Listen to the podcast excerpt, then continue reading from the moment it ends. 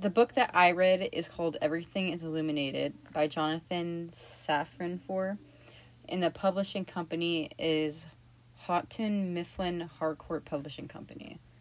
This book was made in 2015.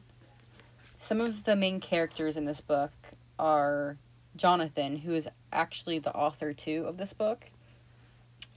And it talks about how he's a young man who is traveling to Ukraine to find a woman that saved his father from the Holocaust. And the other main character is Alexander, who lives in Ukraine with his grandfather and his father and his mother and his younger brother. Uh, the s- story is mainly about how Alexander, even though Jonathan wrote this book, it's more about Alexander and his journey and his grandfather's journey too. Alex's grandfather also lives in Ukraine and has occasional anger, anger management problems which affect the whole journey. Um, some connections I made in class in the book is the book talks about all the difficulties grandfather had to go through, all the sacrifices he had to make because of the Holocaust. It shows how the Holocaust changed his life forever and it made him look at life a little differently. We also talked about in on March 18th, 1942, after the Nazis bombed a town, they made all the Jews line up and made them watch while they burned the nine volumes of the Book of Recurrent Dreams. Um, more about the book is the young man, which is Jonathan. He is on a journey to find a woman that saved his grandfather from the Nazis.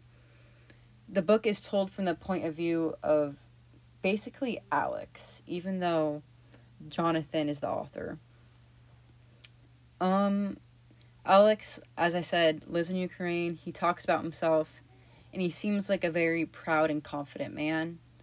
His father is a tour guide whose main job is to help American Jews find where their family originally came from, usually from Poland or Ukraine.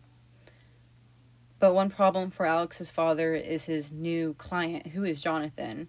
He has come from America and wanted to travel to Ukraine. He only Jonathan only speaks English, and Alex's father does not. But luckily in school, Alex was taught some English, so Alex's dad basically forces Alex to come with him to help be the translator. Personally, I thought this story was interesting. It was interesting how this journey was supposed to help Jonathan, but it helped grandfather it helped his um, Alex's grandfather and Alex more than it actually helped Jonathan. Grandfather, uh, because of this journey, grandfather remembers past memories, even though they're painful memories. It made a more effect on him and Alex. I did not like the book um, because it kept on switching stories, which for me was very confusing. Sometimes, like, it was just easier to understand if it just went from Alex's point of view and on. Also, there was a lot of characters being shown, so it was hard to remember all the characters and which characters were which. So, I personally do not think this book is a good source for at least learning about the Holocaust. I feel like this book could have talked more about the journey, and the, this book talked more about the journey and the life of Alex and his grandfather more than the actual Holocaust. I think they should have added more stories from the Holocaust so we would learn more about life during the Holocaust. I give this book three out of five stars. This book was very interesting to read. The whole story was very interesting. But again, they just didn't really talk much much more about the Holocaust. I feel like they could have added more things. The yeah, and the reason the rating is so low is because of the Holocaust. If it wasn't for the fact if it wasn't for the fact that they didn't put much information about the Holocaust, this would be a great book to read. The book that I read is called Everything is Illuminated by Jonathan Safran Foer. And the publishing company is Houghton Mifflin Harcourt Publishing Company. This book was made in 2015. Some of the main characters in this book are Jonathan, who is actually the author too of this book. And it talks about how he's a young man who is traveling to Ukraine to find a woman that saved his father from the Holocaust.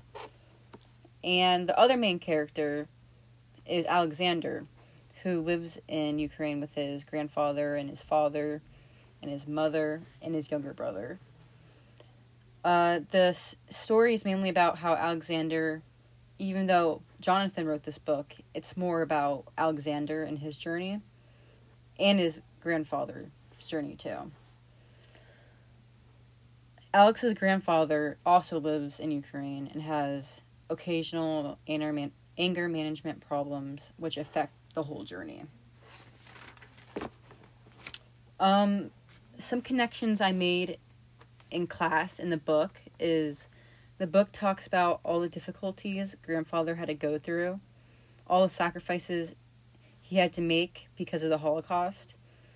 It shows how the Holocaust changed his life forever and it made him look at life a little differently. We also talked about in on March 18th, 1942, after the Nazis bombed a town, they made all the Jews line up and made them watch while they burned the nine volumes of the Book of Recurrent Dreams. Um, more about the book is the young man, which is Jonathan. He is on a journey to find a woman that saved his grandfather from the Nazis. The book is told from the point of view of basically Alex, even though Jonathan is the author. Um, Alex, as I said, lives in Ukraine. He talks about himself, and he seems like a very proud and confident man. His father is a tour guide whose main job is to help American Jews find where their family originally came from, usually from Poland or Ukraine. But one problem for Alex's father is his new client, who is Jonathan. He has come from America and wanted to travel to Ukraine. He only Jonathan only speaks English, and Alex's father does not. But luckily in school, Alex was taught some English, so Alex's dad basically forces Alex to come with him to help be the translator. Personally, I thought this story was interesting. It was interesting how this journey was supposed to help Jonathan, but it helped grandfather helped his um, Alex's grandfather and Alex more than it actually helped Jonathan. Grandfather, uh, because of this journey, grandfather remembers past memories, even though they're painful memories. It made a more effect on him and Alex. I did not like the book um, because it kept on switching stories, which for me was very confusing. Sometimes, like, it was just easier to understand if it just went from Alex's point of view and on.